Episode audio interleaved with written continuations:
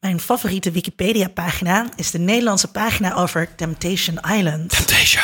Op de pagina heeft iemand keurig in een tabel bijgehouden wie van de deelnemende stelletjes aan de ultieme relatietest nog bij elkaar is. Groen voor ja, rood voor nee. Temptation Island is trouwens mijn favoriete realityprogramma. Ik vind het heerlijk om de deelnemers te zien falen. En bij iedere aflevering hoop ik dat de manipulatie van de makers slaagt en dat de deelnemers zullen vreemd gaan. Niet omdat ik de seks wil zien, maar om het te verlekkeren aan de reactie van hun verkering. Ik weet ook wel dat dat niet kies is. Al mijn vrienden die er net zo van smullen als ik weten dat. En toch bespreken we openhartig de kandidaten en de ontwikkelingen. We geven commentaar op de keuzes van de deelnemers alsof het onze eigen vrienden betreft. Temptation verleidt ons. Niet tot leedvermaak, maar tot reflectie op moraal.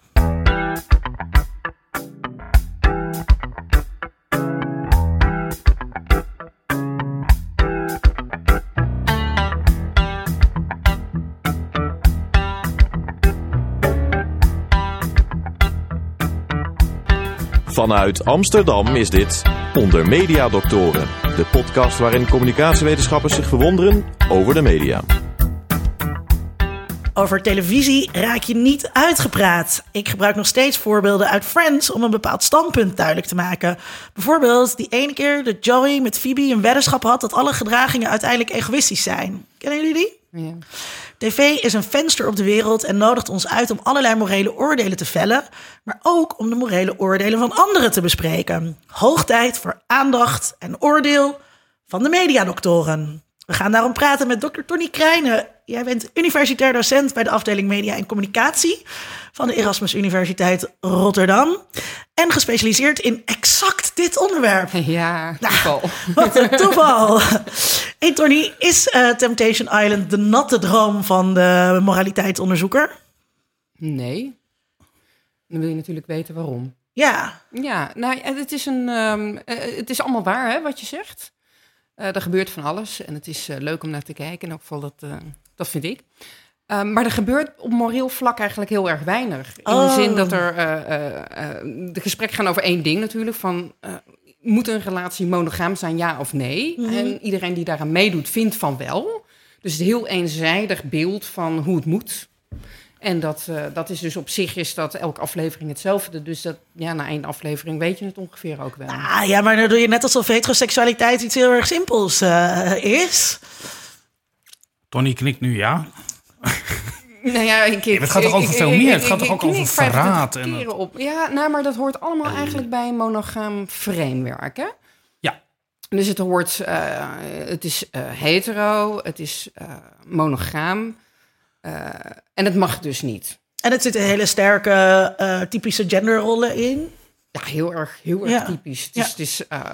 Ja. Het is ik moet er ook altijd wel een beetje om lachen, maar het is wel een heel duidelijk en vrij eenzijdig moralistisch discours natuurlijk. Ja. Waarin heel weinig gebeurt. En ja, het is niet complex. Nee, de moraliteit die daarin zit, er zit geen gelaagdheden in. Er is nou nooit eens een meid die zegt van, joh, mijn vriend is in het andere huis op 3 verschillende vrouwen gedoken. En eigenlijk merk ik dat ik dat helemaal niet erg vind. En vind ik eigenlijk wel gezellig en dan mag ik dat ook. En ik hou nog steeds net zoveel van hem en hij van mij. Dat komt nou nooit een keertje voor. Nee. Maar dat zou dus een soort van verrijking van het morele discours kunnen zijn. Nou, interessant. Zoals altijd aan mijn zijde mijn mede-mediadokter en jack of all trades, dokter Vincent Kroonen. Vincent, verlustig jij je wel eens aan de zonde van anderen op tv? Ja, ik heb sinds ruim een jaar of 2 heb ik een nieuwe obsessie ontwikkeld waar ik elke ochtend mee opsta en ook vaak mee ga slapen. En dat is het nieuws volgen rondom de Amerikaanse president Donald Trump. En ik merk dat ik aan de ene kant een soort lichte opwinding voel elke keer als er weer iets gebeurt wat wij immoreel vinden wat hij doet. Mm-hmm. Maar ik geniet daarvan en ik heb er een soort walging bij. En eigenlijk misschien wel een beetje hetzelfde als Temptation Island, dat je daarnaar zit te kijken en denkt, oh, dat kan toch niet? Zo kan toch ranzig niet zijn? En plat en erg. En als je dit nu zegt, laten we... En wat hebben die mensen toch een beperkt vocabulaire? Ja, precies, ik ga door die helezelfde rollercoaster van emoties... zoals mensen dat denk ik hebben bij Temptation Island. Ja, en kijk, wat ik het lekkerst vind aan Temptation Island... is daar met mensen over praten. Het is ook een van de weinige televisieprogramma's... die op Twitter ook nog steeds heel populair is. Dat mensen... dat delen. Er zijn zelfs jongeren die er real-time televisie voor gaan kijken. En veel van mijn vrienden kijken het en dan wil ik het dus bespreken. Maar doe jij dat dan ook met Trump? Dus zeker, ja. Stuur dan ook een bericht aan vrienden van wat hij nu weer heeft gedaan? Ja, maar ik geloof dat ik wel nu in een soort expertiseclubje zit... dat je ook echt iets moet weten over wie, wat, zij en waarom. Dus je moet er wel met de juiste mensen om zitten. Maar ik kijk wel dat op gaat Twitter. Ook voor Temptation. Ik bedoel, het kan natuurlijk niet zo zijn dat mensen de vorige 3 seizoenen niet hebben gezien. Je moet er wel echt heel diep in zitten... wil je wel met gelijken daarover kunnen spreken. Dus nee, ik volg het meer op Twitter... waarin mensen zich dan weer gaan opwinden daarover. En dat vind ik dan wel weer heel mooi. Vooral als Trump weer iets nieuws schrijft op Twitter... dat er echt allemaal mensen klaar zitten... die een prachtig verweer hebben binnen 12 seconden... waarop Trump iets heeft getweet. Mm-hmm. Dus die moeten volgens mij allemaal dingen al voorbereid hebben. En dan is het gewoon wachten wat je gaat copy-pasten. Want het is onmogelijk om een doorvrocht verhaal... als respons te hebben binnen 12 seconden. Let er maar eens op als je bij de... tweets van Trump, hoe snel mensen een inhoudelijke reactie daarop hebben. En dat is wel interessant, die morele buigzaamheid rondom Trump... die zie je inderdaad helemaal niet in Temptation Island. Nee, maar ik denk ook dat het best belangrijk is met Temptation Island... van gaat het morele oordeel over het soort televisie wat er gemaakt wordt. Mm-hmm. Wat heel veel mensen vinden dat verwerpelijk en walgelijk. Mm-hmm. En daar wordt het leuk van. Of wat er daadwerkelijk aan morele inhoud echt te zien is. Ik denk dat dat 2 verschillende dingen zijn. Ja. Nou ja, wat ik dus interessant vind, wat ik ook al... ik kwam misschien later ook nog wel over te spreken... wat ik ook in mijn inleiding al aangaf. We weten dat die verlustiging die we hebben... dat die niet oké is. En dus is ook een soort reflectie op hetzelfde. Dus mensen komen ook altijd... guilty pleasure. En eerst vond ik het eigenlijk niks... maar nu ben ik er een beetje verslaafd aan en zo. Waarom is dat niet oké? Ik denk dat het programma gaat daar toch gewoon over. Oh, nee, maar weten dat ik vind dus eigenlijk... maar dat vind ik sowieso van reality televisie... dat je dat eigenlijk niet ethisch verantwoord kunt maken. Mm-hmm. En dat de mensen die deelnemen aan reality televisie... niet goed kunnen overzien of niet goed kunnen inschatten... hoe zo'n maakproces in elkaar zit. Ja. En want ze zien alleen wat er op televisie te zien is. En dan denk je, weet je wel, een paar verleidsters... die met hun billen staan te draaien, dat kan ik wel weerstaan. Terwijl ze niet doorhebben wat voor gesprekken je voert met die producenten. Mm-hmm. De hoeveelheid alcohol die je te verstouwen krijgt. Hoe er gemanipuleerd wordt in de montage. En dat is voor deelnemers moeilijk om te overzien. En daarom... vind ik dat het eigenlijk ethisch niet oké is. Ja. En toch vind ik het heel lekker om naar te kijken. En ik heb wel het idee dat veel van mijn vrienden ook wel weten... dat er gemanipuleerd wordt door makers... en dat er grenzen op worden gezocht. Ja. Maar dat is een ander moreel probleem, denk ik. Mm-hmm. Of een ethisch probleem. Dat je denkt van, weet je, wat doen die makers eigenlijk? En het is inderdaad wel waar. Ik denk dat reality-televisie dat moeilijk is... omdat ethisch te maken. Boer zoekt vrouw, het programma waar iedereen vol lof over is. Dan zie je toch dat Yvonne Jaspers bij De Wereld Draait Door gaat zitten mekkeren over wat de media doen met haar kandidaat. En dan denk ik van, maar wie zit dat te monteren? Ja. Jij kiest toch ook voor een productie waarin je een bejaarde boer laat zien, waarin je alleen maar fragmenten hebt, waarin die net eventjes een van de bejaarde boerinnen aanraakt. En vervolgens wordt die man als viezerik afgeschilderd. Maar dan denk ik van, dat heb je zelf zo gemonteerd. Je had ook iets anders kunnen laten zien. Ja. Onlangs ook ophef over toch wel, denk ik, het meest brave programma dat er is. Heel Holland bakt. Oh, ja, waar ook een deelnemer zich gemisrepresenteerd voelde als de bitch. Heb jij dat meegekregen, Vincent? Ik heb die eerste afleveringsstukje gezien en ik zei, wat een naar mens is dat. Maar dat was echt na 3 minuten. Dus daar kon nog geen manipulatie aan ten grondslag hebben gelegen. Want jij laat je niet bedotten. Ik niet. Kijk, de mediawetenschapper. Ik doorzie dat soort dingen. Nee, wat ik interessant vind is dat 20 jaar geleden begonnen we met Big Brother. Daarvoor hadden we natuurlijk al voorlopers van reality televisie. Maar hoe het sociale experiment... of dat nou in je blote kont op een strand iemand gaan ontmoeten... of een Temptation, wat dan de grote liefdestest is... dat het allemaal een verhaal meekrijgt over... je onderwerp je aan een experiment waarin je staande moet houden... waardoor het ook gelegitimeerd is voor producenten... om het je zwaar te gaan maken. Mm-hmm. En dat kennen we natuurlijk uit... vroeg psychologisch experimenteel onderzoek waarin... Ja. Ik moet altijd denken aan dat kleine kindje die dan een konijn krijgt te zien... en dan rommen ze heel hard op een trom. En dan als je wel een man met een witte baard binnenkwam... was dat babytje zo geconditioneerd dat het altijd begon te huilen... bij alles wat wit en fluffy was. Mm-hmm. Nou, daar kennen we eigenlijk dit soort vormen van. En dat legitimeert het waarom we... De programmamakers die ontkennen ook niet dat ze manipuleren. Mm. Ze ontkennen ook niet dat ze in de beelden die ze uit het andere villa laten zien. Maar jij moet daar krachtig in zijn. Als je nog even teruggaat naar Big Brother en later bijvoorbeeld O.O. Gerso. Waren ook jongeren, die kwamen allemaal uit Den Haag, gingen in een villa zitten. En dat bleken allemaal buitengewoon aardige mensen die op een vriendelijke manier met elkaar omgingen. Waar wel eens te veel gesopen werd of gezoend. Maar er gebeurde eigenlijk helemaal niets. Nee. Dus die ingreep om tot die twist te komen... zonder conflict geen verhaal... Mm-hmm. Volgens mij hebben we dat wel eens eerder geconstateerd... is steeds meer nodig om dat conflict op te zoeken... waarbij je nog wel die waarachtigheid moet behouden... dat die jongens en meisjes die dan in tranen weglopen bij het kampvuur... dat wel oprecht moeten voelen. Ja. Zo'n voorbeeld wat jij gaf als een meisje of een jongen zegt... nou, ik zie het ook wel als een hele lekkere jongen, weet je wel. Ja. Good for you. En straks gaan we weer lekker naar huis. Leuke vakantie gehad. En vertel me erover. Ja, dan is er geen conflict. Dus ook geen televisie. Ja, we maakten eerder een aflevering over reality televisie... waarin het daar dus over gaat. Hey, Tony, wat bedoelen we eigenlijk met moraliteit? Of wat bedoel jij met moraliteit in je onderzoek?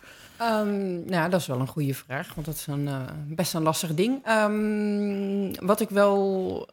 echt onderscheid is een mening van een morele mening. Ik denk dat er zijn ontzettend veel meningen, vooral over televisie. Hè. Iedereen vindt er wat van, dat is ook wel geestig.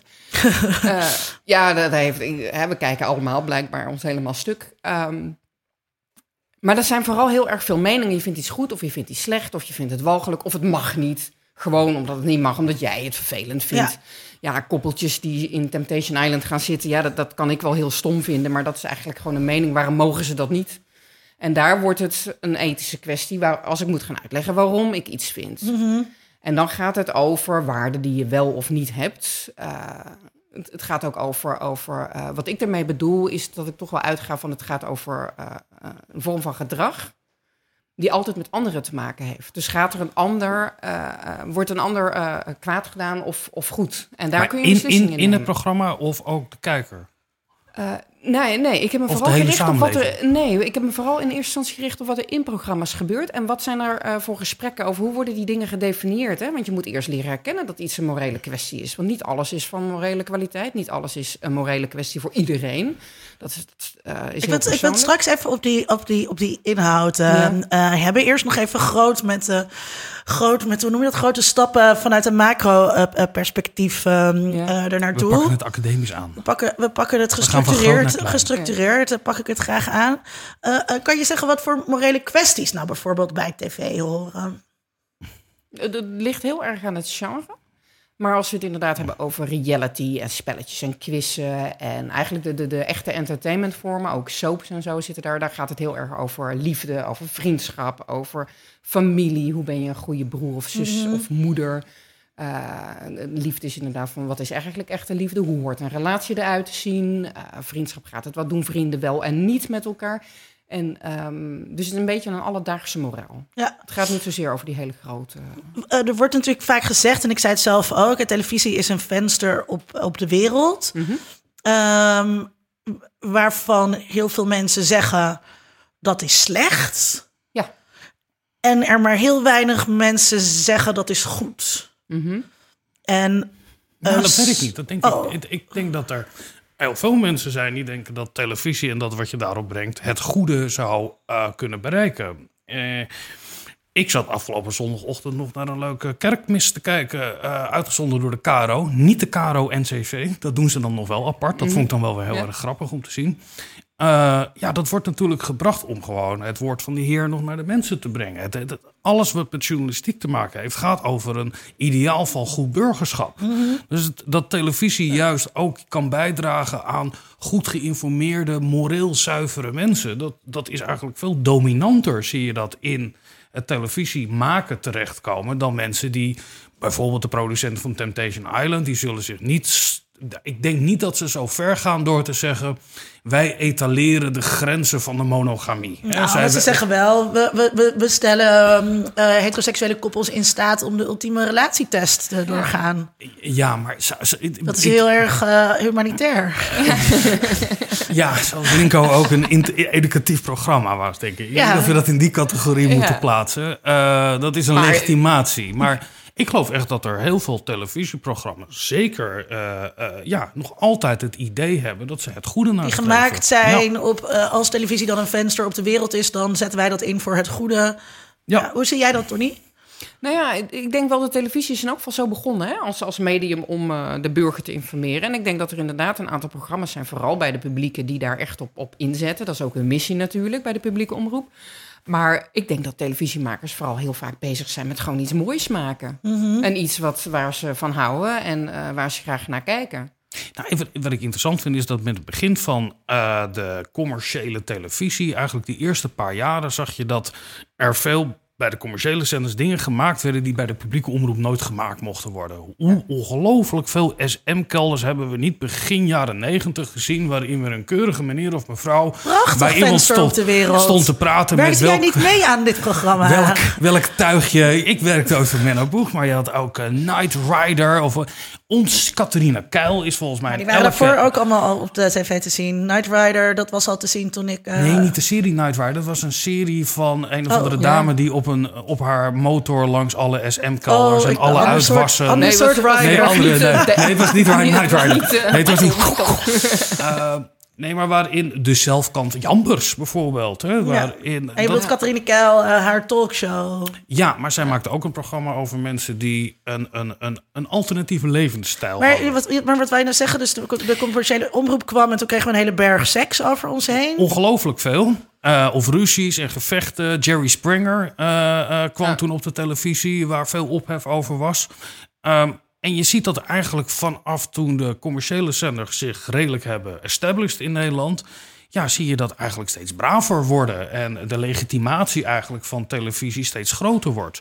waarin de makers zich steeds meer gaan verantwoorden... waarom ze die dingen maakten. Hart van Nederland begon ooit gewoon om het nieuws te brengen... wat je op het NOS-journaal niet kreeg. Maar zij vonden steeds meer ook een stem om te zeggen... nee, wij zijn juist een heel democratisch nieuwsprogramma. Wij brengen het nieuws van wat mensen om de hoek is... wat mensen daadwerkelijk bezighoudt. Mm-hmm. Dus je ziet in die begin jaren 90 dat daar wel...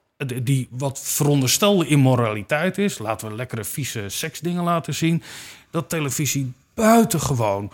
eigenlijk tot op de dag van vandaag ontzettend netjes is geworden. Bijna tuttig. Is dat ook niet gerelateerd aan het tijdperk? Dat de jaren 90 was ook gewoon een decennium vieze waarin tijd. Alles kon. Nee, we hadden alles hele achter ons gelaten. Dat vind jij leuk, hè? Vieze mensen, ja. Vol met vieze mensen. Ik was student in die tijd, ik was een hele vieze student.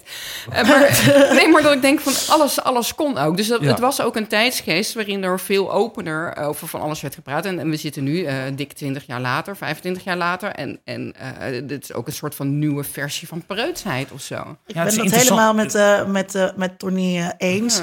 Ik vind het wel een mooi moment om even te gaan luisteren naar het item over verlustiging. Dat gemaakt werd door Vincent, Tom en Frederik.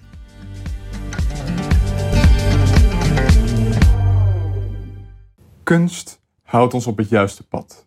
Door met groot genoegen de zonde te verbeelden. Weinig is zo aantrekkelijk als de verbeelding van de zondige ander.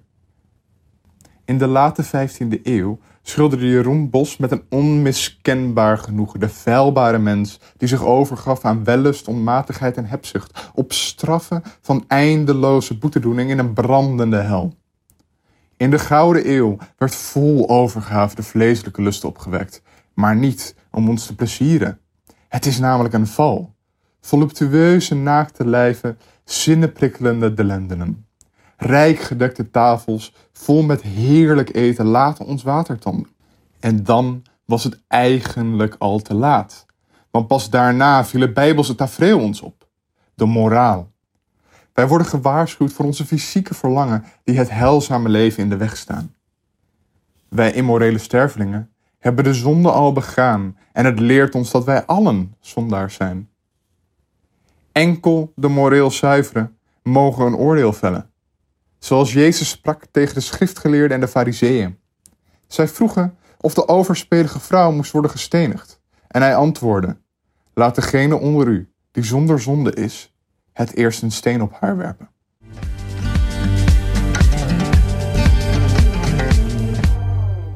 Ja, Tony, allemaal in de kunst werd er al... Ja, Tony, in de kunst verlustigden we ons al aan de zonde en aan het vlees.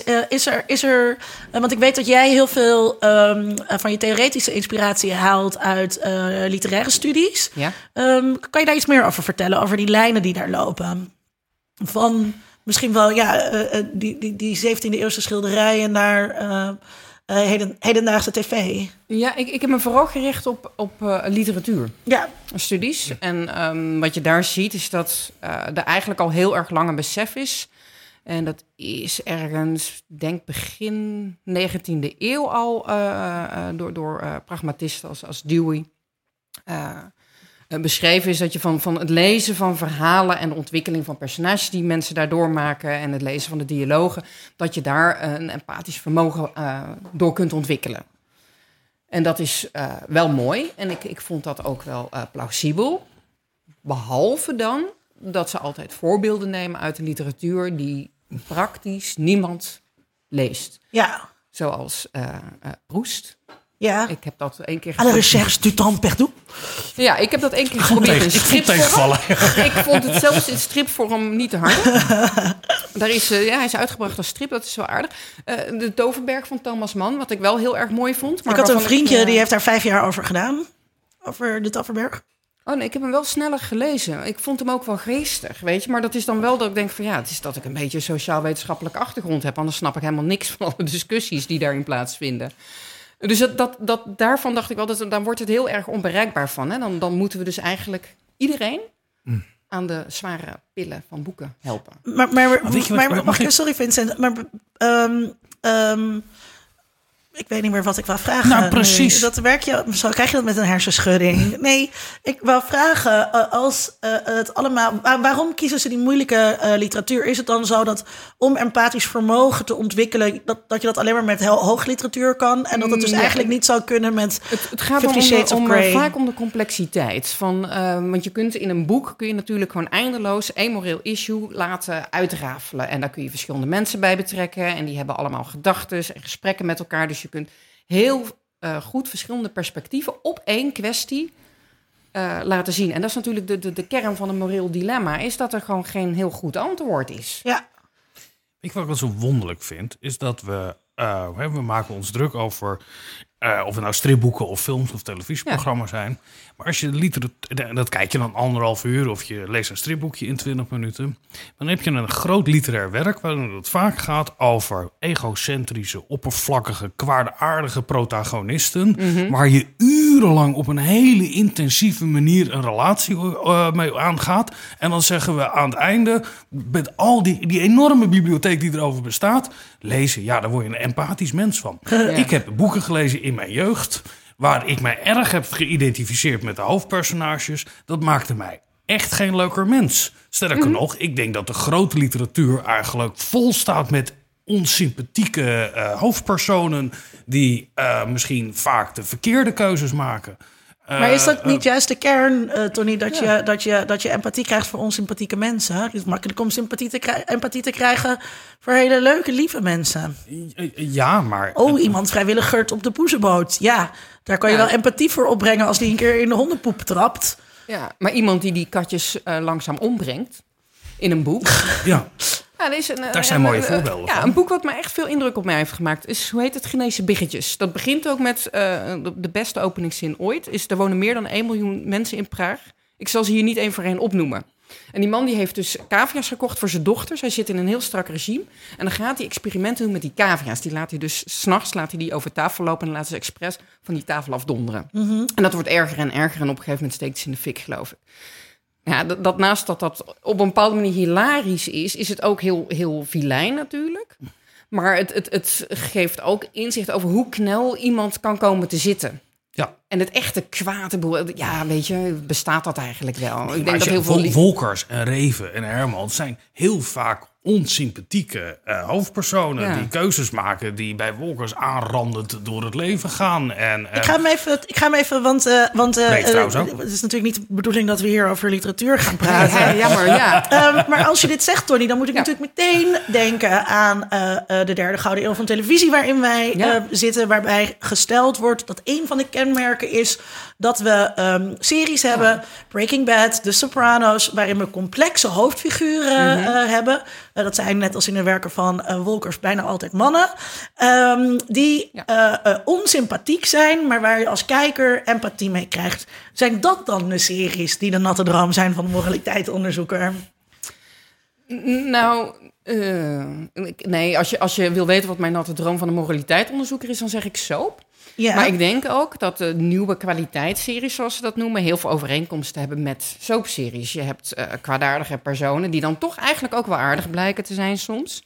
Ze zijn kundig, maar ik denk wat die kwaliteitsseries doen... wat echt een verschil is met andere televisies... dat ze ons heel erg laten kijken naar onszelf. Want ze doen natuurlijk steeds dingen die ik zelf eigenlijk ook best zou willen.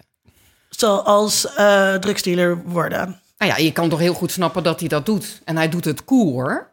Ja, ja, hij is badass. Dat is in de eerste seizoen toch, dat hij gewoon die hele drugspende gewoon, weet je, dan laat hij dat zo baf, laat hij daar gewoon een bom ontploffen. Ja, nee, ik denk dat dit zeker, om het bij de natte droom te houden, de natte droom van iedere docent is ook dat je eigenlijk heel badass bent en dat niemand dat dan weet. Ja, maar... en dat is cool.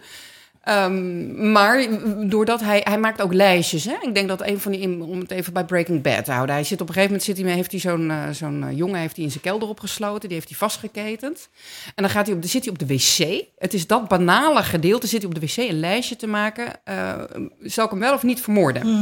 En hij heeft volgens mij wel 20 redenen om hem wel te vermoorden. En 1 reden om het niet te doen. En dat is omdat het immoreel zou zijn. Ja. En het is dat banale moment dat je denkt van ja, zo zit ik er ook bij. Als ik op de wc zit. Ik heb meestal geen mensen in mijn kelder waar ik iets mee moet.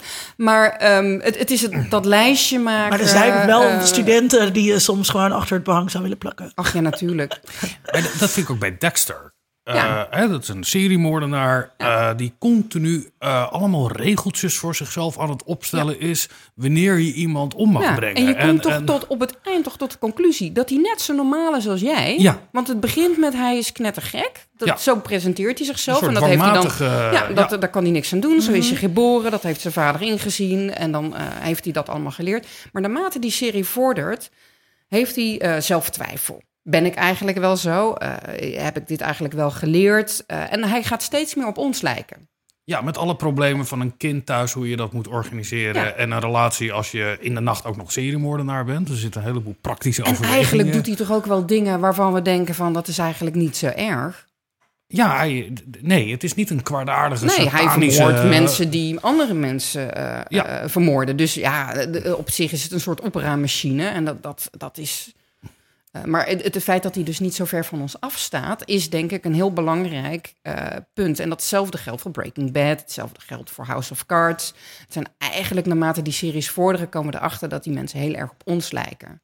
En ze doen dingen die we zelf eigenlijk ook wel zouden willen... maar die we niet kunnen of niet durven. Of op zich is het vermoorden van mensen ook niet zo'n goed idee. En misschien is drugsverkopen ook niet zo'n heel goed idee, maar...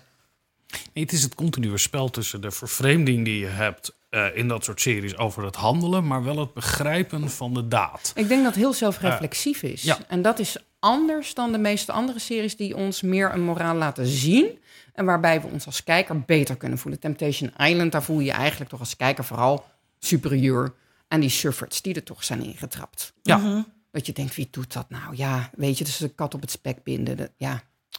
Ja, ik vind bij Temptation, daar inderdaad een heel groot verschil in zitten. Dat je hebt van die programma's, YouTube, weet je wel... mensen gaan met hun racefiets proberen ergens over het dak te rijden... en gaan op hun bek. En dan denk je, moet je ook niet met je racefiets over een dak gaan rijden. Bij Temptation Island heb je zelf. Je gaat daar zelf in je bikini of in je wat dan ook rondlopen. Je doet er zelf aan mee.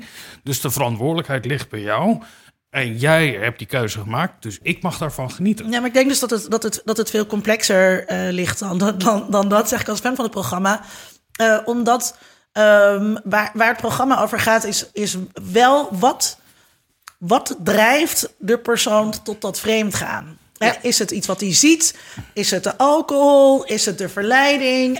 En dan gaat het toch wel weer over empathie met de keuzes die die personen maken. En in die zin lijkt het dus wel op Breaking Bad. En ik vind het ontzettend goed gemaakte reality televisie. Precies om die reden. Hey, maar Tony, jij onderzoekt dit dus. En dat betekent, denk ik, dat je heel erg veel inhoudsanalyses doet. Ja, en ik heb heel erg veel publieksonderzoek gedaan. Ik heb ontzettend veel geïnterviewd. Laten we eerst even dan die inhoudsanalyses doen. Hoe pak je dat aan? Waar ga je dan naar kijken? Ik ga uit van het verhaal. Dat komt inderdaad omdat ik me baseer op literatuurstudies. En ik richt me eigenlijk vooral op het idee van Martha Nussbaum. Die echt zegt van, nou, weet je, het is eigenlijk het verhaal waarin je wat kunt. Je hebt recent bijvoorbeeld onderzoek gedaan, is nog niet gepubliceerd, naar Utopia. Ja. Dus dat ben je gaan kijken.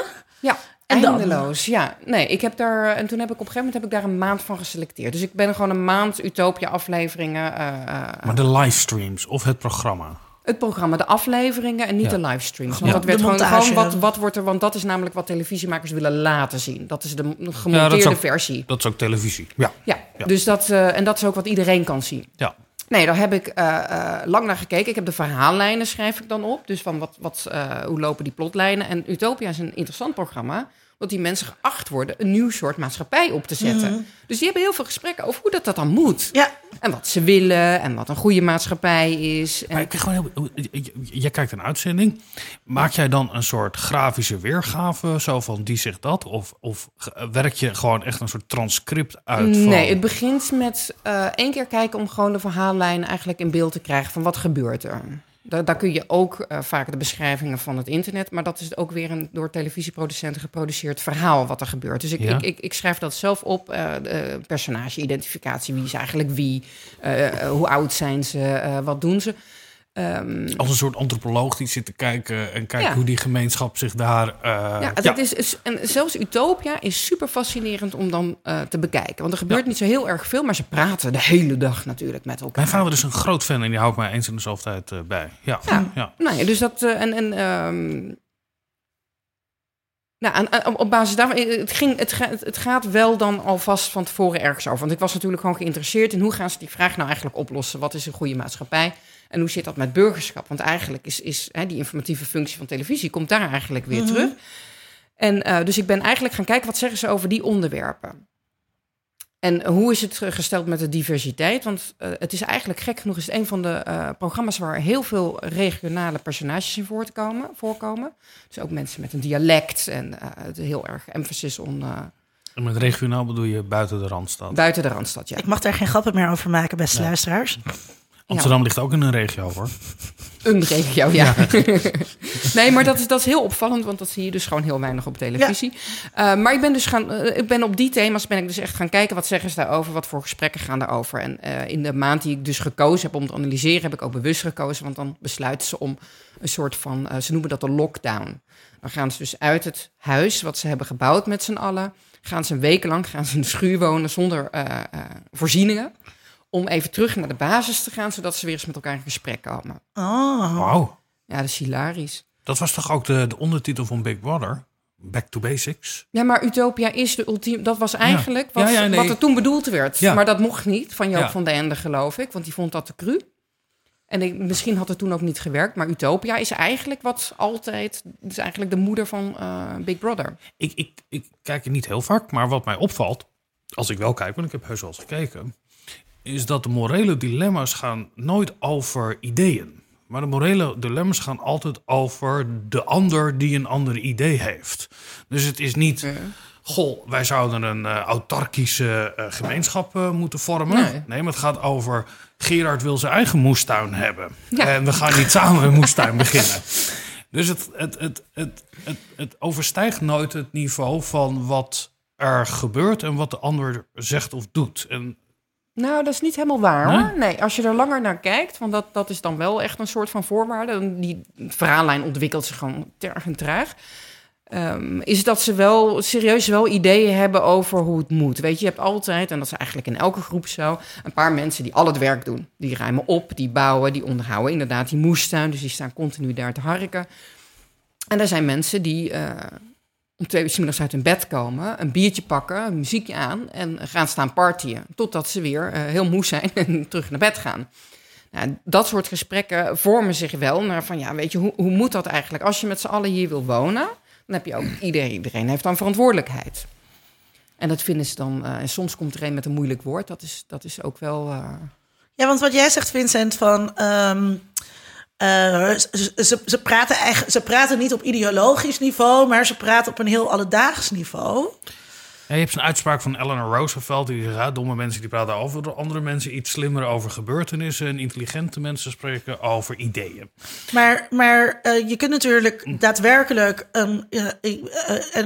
volgens mij gaat het hier om... kun je een ideologisch gesprek hebben... zonder dat je dat op het niveau doet waarop wij dat doen... Ja. Als gepromoveerde mensen... Maar juist vanuit die alledaagse kwesties die je tegenkomt... Waar het uiteindelijk wel over ideologie gaat. Waar je wel iemand hebt die communautaristisch is ingesteld... en iemand die meer utilistisch is ingesteld. Zie jij dan, codeer jij op dat soort dingen? Ja, uiteindelijk wel. Of vaak is dat ook een soort van uitkomst. Van hoe ziet zo'n gesprek er eigenlijk uit? Wat zijn de verschillende maatschappijvormen die überhaupt serieus genomen worden? Want het gaat natuurlijk moraal gaat ook over wie mag er eigenlijk meepraten. Ja. En dan zie je wel dat er sommige mensen buitenspel worden geplaatst. Want die zijn dan zo onzinnig eigenlijk bezig. Dat iedereen zoiets heeft van, ja, weet je, laat die maar kletsen. Mm-hmm.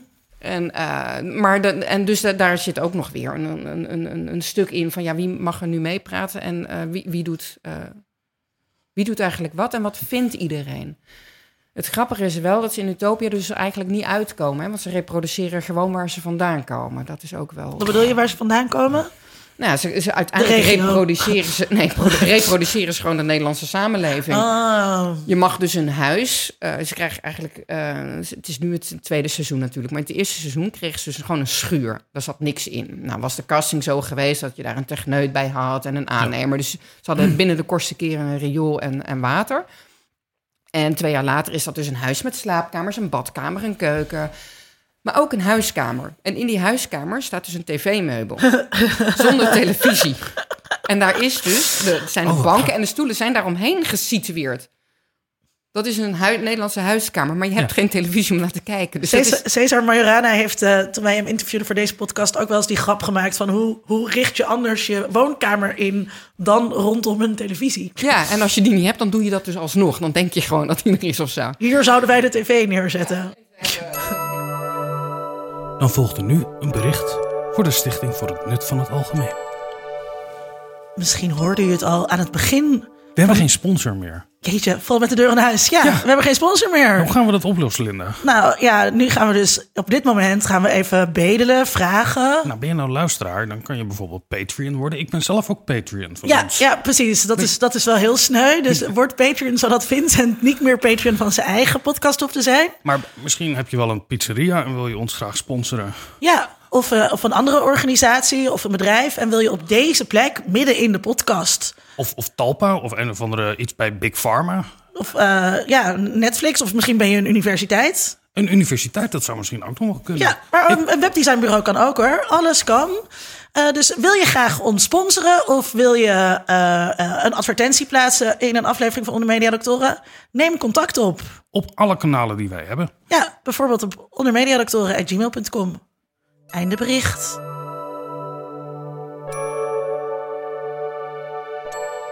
Ja, en ze hebben natuurlijk eigenlijk ranzig veel tijd, die mensen. Want ze zitten daar de hele dag en ze krijgen geld om zich op te leiden. Want dat kunnen ze dan verdienen op verschillende manieren. Dus ze kunnen dingen gaan uitproberen. Ze kunnen zich verder ontwikkelen. Ze kunnen van alles en nog wat. En uiteindelijk doen ze helemaal niks. En daar lukt eigenlijk niet zo heel erg veel. En dat is eigenlijk, ik denk dat voor de kijker echt super interessant is. Het is wel vrij dystopisch voor een programma. Als je kansen krijgt om het helemaal opnieuw te doen. En alles in te vullen zoals je dat met een kleine groep mensen... met wie je echt best te praten valt, kunt invullen. Dan alsnog reproduceer je dus de samenleving waar je uit vandaan komt. Verandert er eigenlijk niet zoveel aan je leven. Op een gegeven moment na een jaar heb je het wel gezien en dan ga je weg. Weer terug naar die samenleving. Je ziet bij reality televisie. Het doet me altijd denken, vroeger bij middelbare school... gingen we eens op schoolreisje met een groep... en was je voor het eerst langere tijd bij elkaar. En dan ga je regels verzinnen met elkaar. Ga je op elkaar wachten voordat je ergens heen gaat? Of ga je dat in groepjes doen? Jij bent overduidelijk nog nooit met mensen naar een festival geweest. Dat doen mensen nog steeds. Vreselijk. Maar dat heel veel reality-televisie gaat over het... Er zijn geen spelregels, want het is de werkelijkheid. Laten we eens beginnen met allemaal regeltjes verzinnen over hoe je... Je had ook Dating in the Dark, weet ik, waarin opeens ook regels ontstonden over hoe je dat moest doen. Er werd nergens gezegd. Big Brother ging al die seizoenen over... Ja. Schijnbaar was er een wedstrijd over wie zich niet gek liet maken. Wie het meest zichzelf kon zijn. Laat je niet gek maken! Ja, lekker knuffelen. En zo zie je dat in heel veel reality-programma's. Dat we met elkaar dan regels gaan maken. Ja. En Tony, zie je dan ook... Want je zegt van ze kopiëren eigenlijk de maatschappij waar ze uitkomen. Ja. Zie je dan ook dat ze dus ook de negatieve kanten van de maatschappij waar ze uitkomen kopiëren? Zoals racisme, seksisme, homofobie? Ja en nee. Als ik denk aan Utopia, een echte utopie... dan denk ik aan een wereld waarin de bestaande sociale ongelijkheden die wij kennen... waarin je die omver werpt. Daarom wil ik een utopie. Ja, ja, dat is jouw utopie. Ja, omdat ik het niet altijd even goed heb. Ik ben als witte vrouw, heb ik het natuurlijk... Laten we het even lekker intersectioneel aanpakken. Als witte vrouw heb ik natuurlijk best wel goed getroffen... En jij staat helemaal bovenaan als cisgender witte heteroman. Maar ik denk dat jouw utopie niet de mijne is. Nee, jij leeft al in jouw utopie. Maar voor mij en Tony is dat anders. Ja. Dus als wij nadenken over een utopie... wat we straks bij de borrel misschien nog gaan doen... dan willen wij er in ieder geval eentje... waarin die genderrollen niet op deze manier bepalend zijn voor ons lot. Ja. Ja, ik heb niet per se op die manier naar genderrollen gekeken in Utopia. Wat je wel, als ik het snel... Maar je hebt denk ik wel naar gender gekeken. Ik heb wel naar gender gekeken, maar meer in hoe gender... het viel me op dat de taken nogal... Laten we even uitpraten. Ze ging laat me even uitpraten, man. Gaat u weer mensplainen, hè? Heb je wel goed begrepen dat die genderrollen... Ja, ik weet niet wat dat is, joh.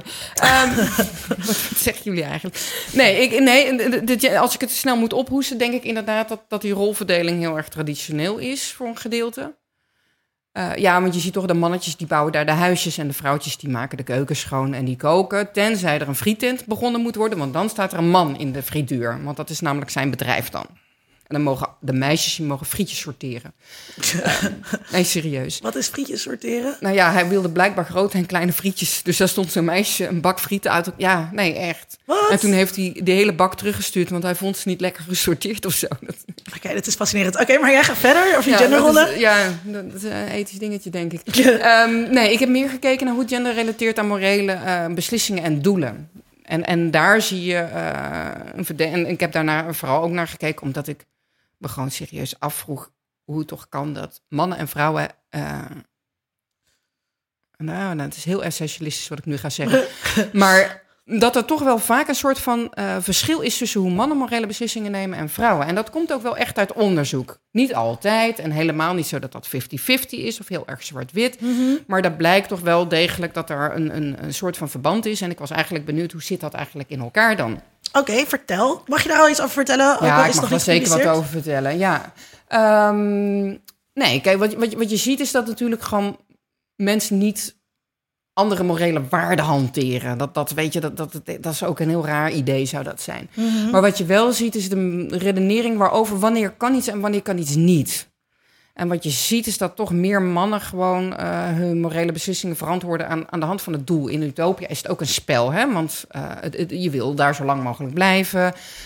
En je wil toch ook macht. Je wil een soort van beslisvorm creëren waarin jij de dominant kunt zijn. Dus dan ga je gekke dingetjes doen. Daar zat er bijvoorbeeld een kandidaatje in en die ging bij die lockdown. Hadden mensen ook een issue...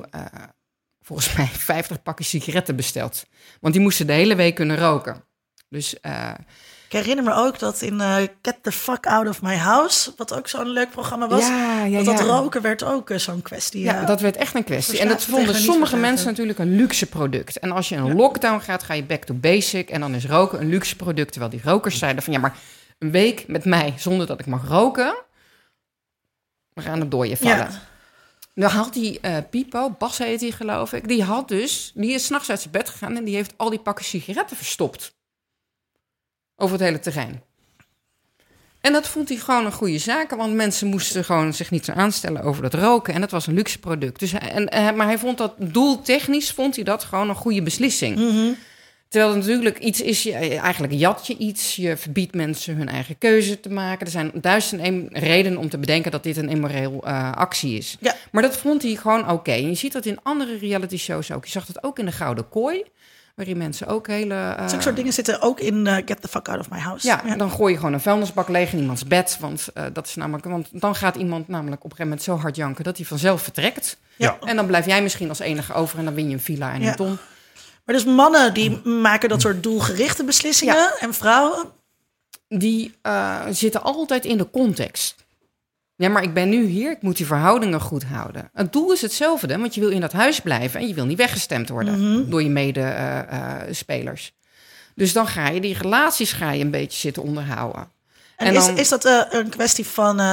ik weet niet of we nu te ver afwijken... maar dat is natuurlijk mijn onderwerp. Is dat een kwestie van genderperformativiteit? Is dat, denk ik wel, iets, dat vrouwen performen bepaalde genderrollen... om vrouwelijkheid in stand te houden? En je kan ook... Het is als vrouw heel moeilijk als je als onvrouwelijk wordt beoordeeld... om je in een context staande te houden. Ja. Er is geen vrouw die een vuilniszak leegkiepert in iemand anders zijn bed... en dan zegt van, joh... maar dat is een hysterische vrouw. Dan wordt ze hysterisch. Dan word je dus onvrouwelijk. Nee, ik denk dat het zeker een vorm van genderperformativiteit is. En het is ook zo, vrouwen zijn ook de hoedsers van de moraal. Hè? Zo wordt dat ook soms door westerse filosofen gewoon opgeschreven. Terwijl we daar helemaal geen zin in hebben. Nee, en dat wordt jou ook gewoon aangeleerd. Jij bent degene die moet controleren. Als jongens zich misdragen, dan heeft die moeder ze niet goed opgevoed. En dat zie je over het hele arsenaal van televisie, zie je dat terug. En dan heb je de gevallen vrouw natuurlijk... die geen zin heeft om die moraal te hoeden. De verleidsters in Temptation Island. Ja, dat zijn sletten. Vieze wijven werd gezegd. Vies, smerig. Het was echt heel typisch hoe daarop losgegaan werd door de... Dat is toch ook een verhaal dat ze meer betaald zouden krijgen als ze wel een kandidaat mee het bed in zouden krijgen. Maar dat is dan ook nog, want dan is het is beter te begrijpen als er geld tegenover staat. Ja. Dat kan natuurlijk ook niet, want dan ben je eigenlijk een sekswerker en daar hangt natuurlijk ook allerlei stigma aan, maar dat is nog beter te begrijpen dan wanneer je het echt alleen maar doet. Ja, ze zouden het maar eens leuk vinden. Ja. Precies. Ja, dat is het echte probleem natuurlijk. Ja, dus dus je kijkt, je doet inhoudsanalyses. Daarin kijk je wat er allemaal gebeurt. Maar je zei ook, je hebt ook heel veel interviews gedaan met kijkers. Ja. En dan, hoe pak je dat aan? Nou, ga je lekker zitten, een beetje zoals we hier doen. Maar gewoon 1-op-1. En dan, ik heb allemaal 1-op-1 interviews gedaan met in de leeftijdscategorie van... Ik denk dat de jongste 7 was en de oudste was iets van 92 of zo. Nice. Dat is een brede... Ja. Ik wilde het gewoon van alles weten. Het ging ook niet zozeer om leeftijd, hoewel dat later ook wel belangrijk bleek te zijn. Maar... uiteindelijk gaat het dan altijd over de programma's die mensen echt raken. En waar kijken ze nou echt graag? Nou, iedereen kijkt van alles, maar het grootste deel van de tijd zitten we gewoon ons lekker te vermaken. En denken we eigenlijk niet zo heel erg veel. Iemand zei laatst, Netflix zou een categorie moeten hebben... programma's die je lekker kijkt terwijl je eigenlijk op je telefoon zit. Ja, gewoon waar je even lekker... je wil even lekker niks. Je wil even gewoon vermaakt worden. Je wil eens een keer lachen, je wil een keer huilen. Maar het is toch begin jaren 90... de theorievorming rondom betekenisgeving aan televisie... ging eigenlijk alsof wij een totaal gepolitiseerde wezens waren... die de hele tijd de tekst aan het decoderen waren... waarin we ons verhielden. Dat is jaren 80. Ik word dan moe als ik het over denk. En we komen steeds wel meer tot het besef dat er... Was Joke het niet, die de fallacy of meaningfulness? Ja, dat is Joke. Joke heeft absoluut gelijk. Maar er zijn wel programma's Dus je vroeg ook mensen van, wat kijk je graag? Ja, ik heb eerst geprobeerd met hun gewoon een algemeen beeld te scheppen... van wat kijken ze nou zo al? Dus dan geef ik ze gewoon een televisiegids... En dan ga ik gewoon dagje voor dagje met ze door... van wat hebben ze nou eigenlijk allemaal gekeken. Dat is altijd 3 keer zoveel dan ze zelf dachten. Mm-hmm. Niemand kijkt televisie, hè? Yep. Dat is, zelf kijk ik ook niet zoveel. Nee. Het is verwerpelijk tv. En dan zit er soms ook gewoon in die week helemaal niks tussen... waar ze echt van houden. Maar er zijn altijd wel programma's waar ze de tijd voor stilzetten. Die ze opnemen. Dat doen mensen niet meer. Je kijkt nu gewoon terug... Of dingen die ze zich gewoon nog herinneren... die heel veel impact op ze hebben gehad. Mm-hmm. En daar zie je eigenlijk dat er altijd wel een morele link zit. Want dan gebeurt er iets in een programma waar mensen geraakt worden eigenlijk. Maar ook met sport of zo? Met sport heel erg weinig. Maar er zit ook bijna geen morele boodschappen in sport. Oh. Zou Jacco niet met je eens zijn, maar... Die zitten er wel visueel. En er gebeuren ook echt wel... Hè, bijvoorbeeld voetbal is best wel gewelddadig. Ik heb een aantal van die wedstrijden geanalyseerd. En dat ik eigenlijk best wel schrok over... als je dat geluid namelijk even goed aanzet... dan hoor je dus ook dat zo'n elleboog in iemands gezicht... hoe hard dat eigenlijk is. En dat soms expres gebeurt en zo. Dus daar zit, maar daar wordt niks over gezegd. En dus dan wordt het heel erg subjectief... wat je daar dan aan morele boodschap aan zou hangen. Maar mensen terug over die interview. Wat ik... ik heb vaak met studenten, ik heb het zelf ook wel eens gedaan... mensen vinden het best moeilijk om gearticuleerd hun mening te geven... over hun ervaring met televisie kijken. Ja. Is mijn ervaring. Hoe ga je daar om als interviewer? Hoe kom je tot een gesprek daarover? Ja, je laat ze vooral heel erg veel praten. Ik heb ze vooral, weet je, van als iemand... ik heb best veel mensen geïnterviewd... toentertijd was... en best veel mensen geïnterviewd die graag soap kijken. Dat kijkt ongeveer de halve wereldbevolking... volgens mij graag naar soap. En dan vraag je ze gewoon van... goh, weet je, van wat vind je nou een interessant verhaal? Wat gebeurde er nou in goede tijden, slechte tijden... wat jij gewoon, wat herinner je je gewoon? En daar zit eigenlijk altijd iets in... wat de dingen die je herinnert en waar je veel van houdt... daar zit eigenlijk altijd iets in wat jou ergens in raakt. En een van de verhaallijnen die volgens mij nog steeds opgelepeld wordt door mensen... is Charlie was verkracht door Nick of hij wilde iemand anders. En toen heeft ze een glazen kroonluchter van het plafond geschoten. En die viel recht in zijn ballen. En dat vindt iedereen een goede daad. Terwijl het gewoon een hele agressieve daad is natuurlijk. Met lichamelijk... Ja, hij was ook dronken en deed ook dingen, weet je wel. Dat is ook heel agressief. Maar dat is dan niet de manier om het op te lossen. Maar daar wordt dus heel veel... Dat is zo'n ding wat bij veel mensen heel hard binnenkwam. En waar ze dan over na gaan denken. Van hoe doe je dit soort dingen? Hoe help je een vriendin die... Die dit soort dingen bijvoorbeeld meemaakt. Want soaponderzoek is natuurlijk al best wel oud. Ja. Inang was al natuurlijk heel vroeg daarover. En zij schrijft er volgens mij ook over... dat als mannen over hun soapervaring moeten spreken... dat kunnen ze wel, maar dat gaat altijd via een soort rare omweg. Tenminste, ik ken zo'n voorbeeld van een artikel... dat ze wilden wel over een grasmaaier vertellen... maar hun ervaring met soaps... Ik heb mannen gesproken die zeggen dat ze nooit soap kijken... en dan komt er later in het interview... als je ze 1,5 uur aan de praat hebt... zeggen ze dus dat hun vrouw het voor ze opneemt... en dat ze s'avonds als hun vrouw naar bed gaat... in versnelde versie toch de aflevering kijken... Inang, even voor luisteraar, bekende mediawetenschapper... die furore heeft gemaakt met haar onderzoek naar Dallas. Het geval Dallas. Ja. En dan kijk je dus naar hoe die mensen van 7 tot 91, 92 naar kijken. En daar komen dan verschillende modi van reflectie uit. Ja. Ja, en dat is heel erg afhankelijk van hoe het programma raakt. Soms is het gewoon een soort van situatie waar die heel herkenbaar is.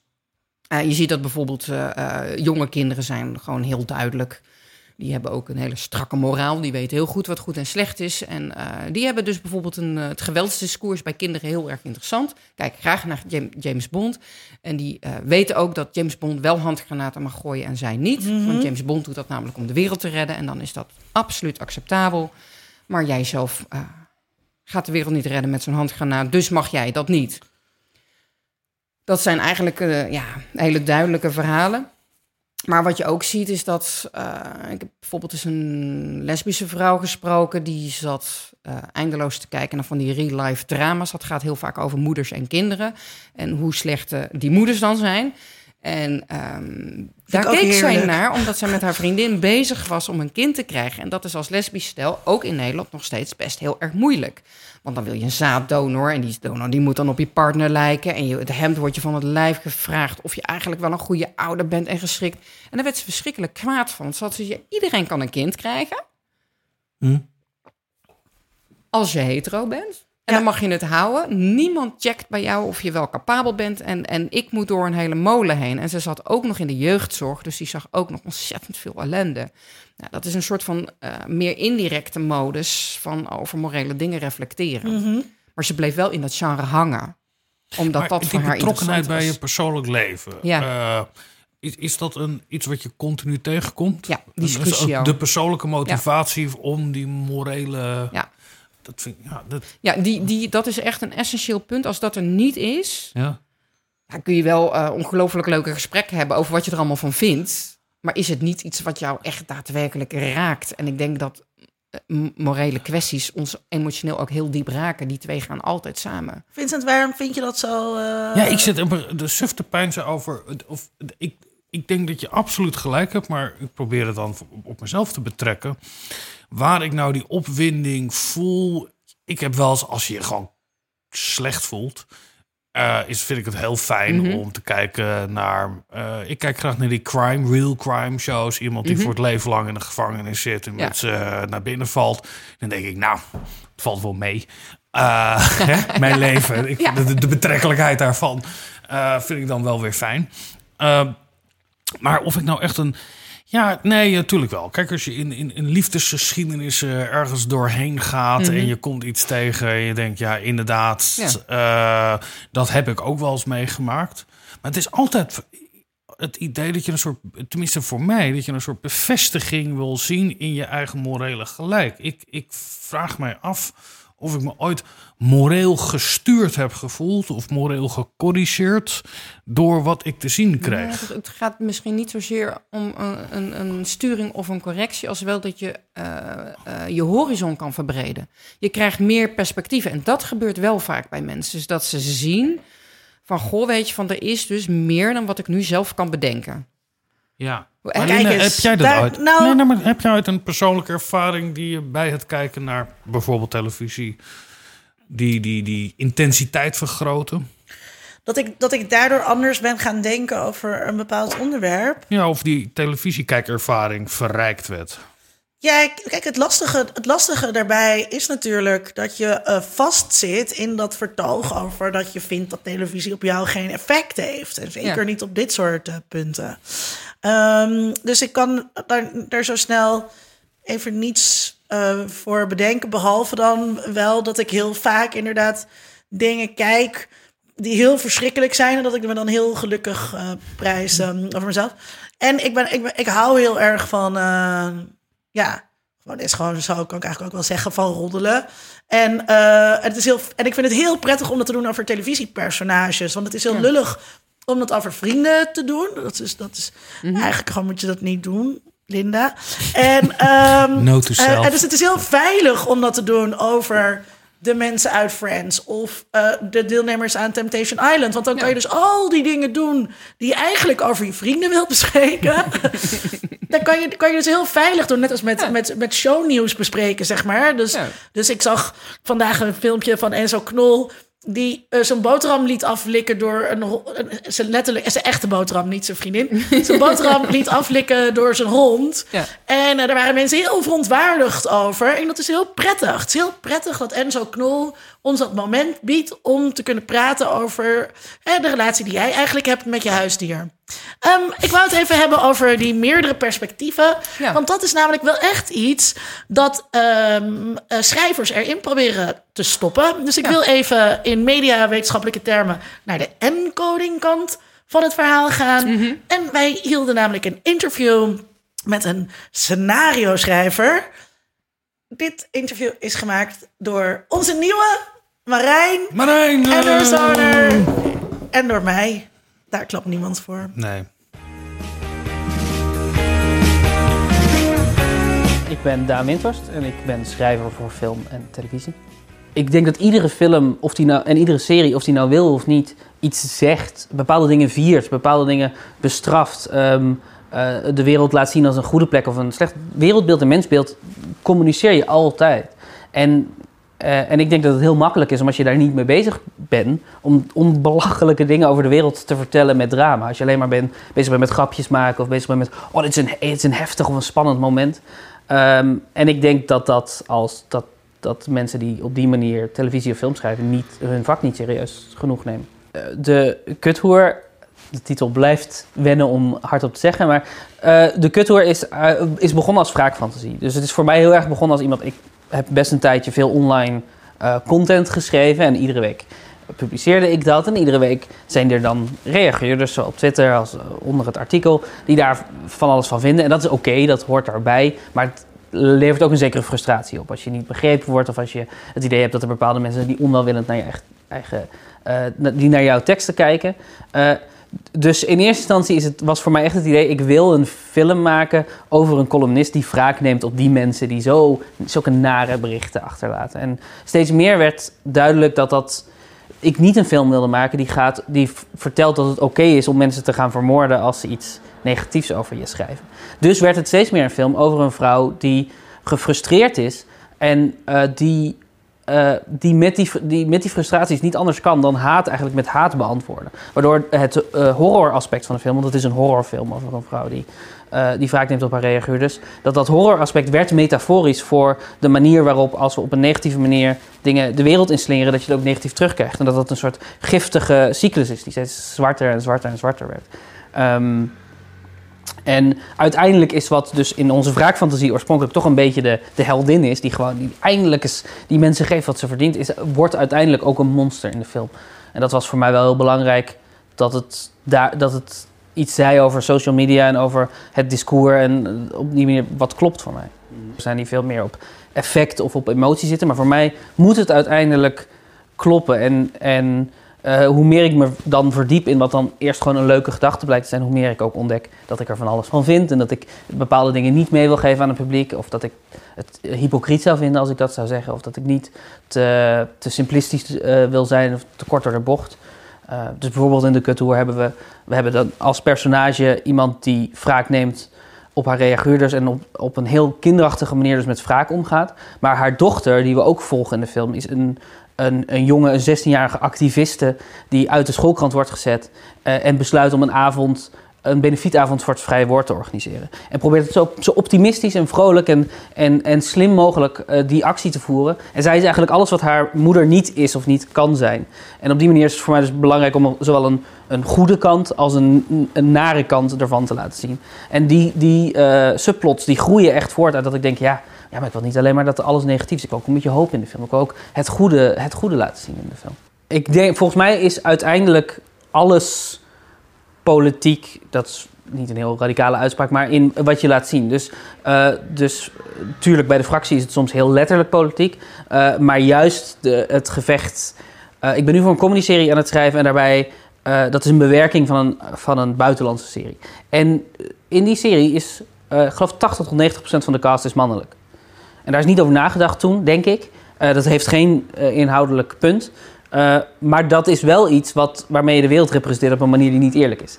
De diversiteitsstandpunt is hoor je heel veel mensen over, maar het is wel zo dat het zo makkelijk is om dat dan gewoon over te nemen. En dat ik ben nu gewoon van een hele hoop bijpersonages die standaard man zijn, wat weet je wel, directeur van de gevangenis. Nou ja, dat kan ook een vrouw zijn.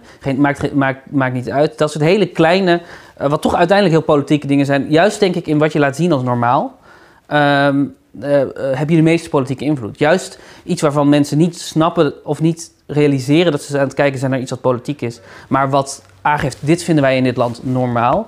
Daar kan je volgens mij de meeste verandering in aanbrengen. En daar blijf ik de hele tijd voor vechten, totdat op een gegeven moment regisseurs en producenten rollen met hun ogen omdat ik dan heb gezegd, maar kan het niet ook een vrouwelijk personage zijn? Word je moreel een beter mens na het kijken van mijn films of series?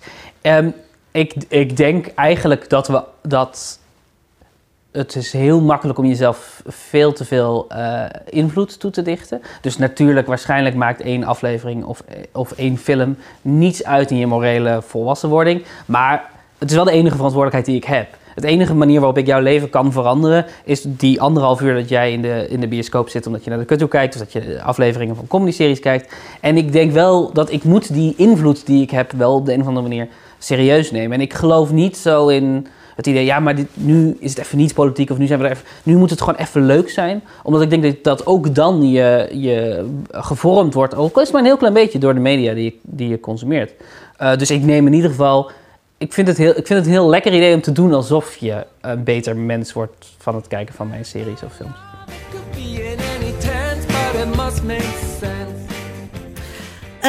Daan Windhorst zegt hier dat hij heel erg bezig is met het tonen van verschillende perspectieven. En dat je dat als schrijver ook kunt doen. Is dat ook iets wat jij terugziet als je bijvoorbeeld series analyseert? Hè? Dus we hebben het over... Ja, er wordt betekenis ingestopt en er wordt betekenis uitgehaald. Haal jij dat er ook uit als je series analyseert? Nou, wat lastig dan is... gaat het natuurlijk over dramaseries of dramafilms. Ja. Nee, het lastige is natuurlijk bij een inhoudsanalyse... dat je gewoon heel moeilijk kunt bepalen wat de schrijvers hebben bedacht. Ja. Wat waren hun gedachten waarom ze dit en dat hebben gedaan? Wat je wel ziet is dat er heel duidelijk... maar dat is ook omdat het dramatisch veel interessanter is... om verschillende perspectieven te laten zien en hoe die uitwerken. Dus dat is ook gewoon een stukje volgens mij tv maken... omdat het spannend, interessant en leuk moet zijn om naar te kijken... En er zijn ook wel series waarvan bekend is. Bijvoorbeeld Orange is the New Black is echt een serie waar het echt gepoogd wordt. Hetzelfde geldt voor Grey's Anatomy. Waarin ze echt proberen om divers te zijn. Om verschillende kanten van het verhaal te laten zien. Terwijl wel in Orange is the New Black heel duidelijk... zeker in het eerste seizoen het witte perspectief... het witte middenklasse perspectief van Piper, de hoofdpersoon... de boventoon voerde. Ja, enorm. Ja. Terwijl dat eigenlijk niet de bedoeling was. Want de inzet van de producent is... en dat blijkt heel erg uit interviews met hun... waar er heel veel van zijn... dat ze juist hebben geprobeerd om het heel divers te maken... en heel op seksualiteit en ras vooral. En dat ze daar hebben ze echt hun insteek op gedaan. Ja, dan loop je tegen het probleem aan, Vincent... dat de auteur niet bestaat eigenlijk... als het gaat over televisie. Een interessant inzicht, ja. Dat is ook bij film misschien iets meer... want een regisseur maakt keuzes... maar zo'n televisieserie, daar wordt door heel erg veel mensen aangeschreven. Je hebt allerlei mensen die in de producentenmedium, maken. Hè, tegenstelling tot film. Tenminste, dat is altijd het oude onderscheid wat wordt gemaakt. En dan zo'n Daan zegt ook... Hè, dus wat er uiteindelijk... Hè, dus hij als schrijver kan er wel van alles in willen stoppen... maar wat je te zien krijgt... is het resultaat van verschillende keuzes en afwegingen. Nou, het is interessant dat vertelt dat hij de schrijver is van een horrorfilm, De Kuthoer, en een bewerking doet van een Amerikaanse sitcom. Tenminste, ik veronderstel dat even dat het dat het een heel ander métier is eigenlijk waar je mee bezig bent. Dat je een eigen verhaal aan het creëren bent binnen een horrorgenre, maar dat je als jij gewoon scripts krijgt aangeleverd met een bewerking, wat natuurlijk al heel een hele interessante iets is. Maar dit zijn twee aparte projecten trouwens. Precies. Ja. En dat je dus een hele andere rol hebt als auteur. Want als de bewerking af is hij niet de auteur natuurlijk hiervan. Dan is hij de vertaler. Precies. En zo'n film die hij maakt, is het anders. Wat ik me ook bedacht is dat... en ik ben benieuwd wat jij daarvan denkt... is zo'n genre als horror is heel grotesk. Mm-hmm. En ik heb ooit een scriptie geschreven over Jerry Springer. Dat is ook heel grotesk. Ja. Ja.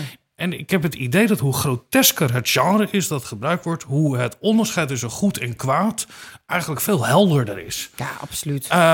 Bij Jerry Springer was het nooit... Het publiek ging altijd de vreemdganger boe zeggen. De racist werd weggejouwd. Het was nooit het publiek die het eens een keer meeging met de kwaadaardige... dat is al mijn taal, met degene die wel bij de Ku Klux Klan zat... of een hekel had aan mensen, aan kleine mensen. Of, het is altijd de bestraffing die erin zat. En dan ook nog eens een keer een final thought van Jerry Springer. Ik doe dat nu altijd in mijn colleges. Dan noem ik altijd een final thought. Ja, nou, dan is het Jerry Springer, oud-burgemeester van Cincinnati.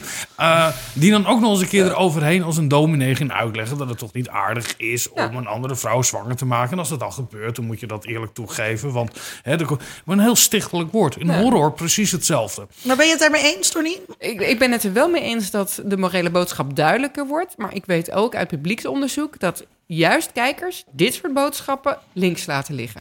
Ik vind dus... De boodschap in Jerry Springer of horror of wat dan ook. CSI heeft ook zo'n closure altijd. Ja. Maar ik ben het daar ook helemaal niet mee eens. Ik denk dus dat... Jerry Springer is al een hele tijd geleden... en dat soort horrorfilms ook. Als je kijkt naar bijvoorbeeld een serie als The Walking Dead... wat een horrorserie is, zeker de eerste seizoenen... gingen heel erg over allerlei morele kwesties. Weet je, hoe ga je om met het leven... als je vrouw je probeert op te eten.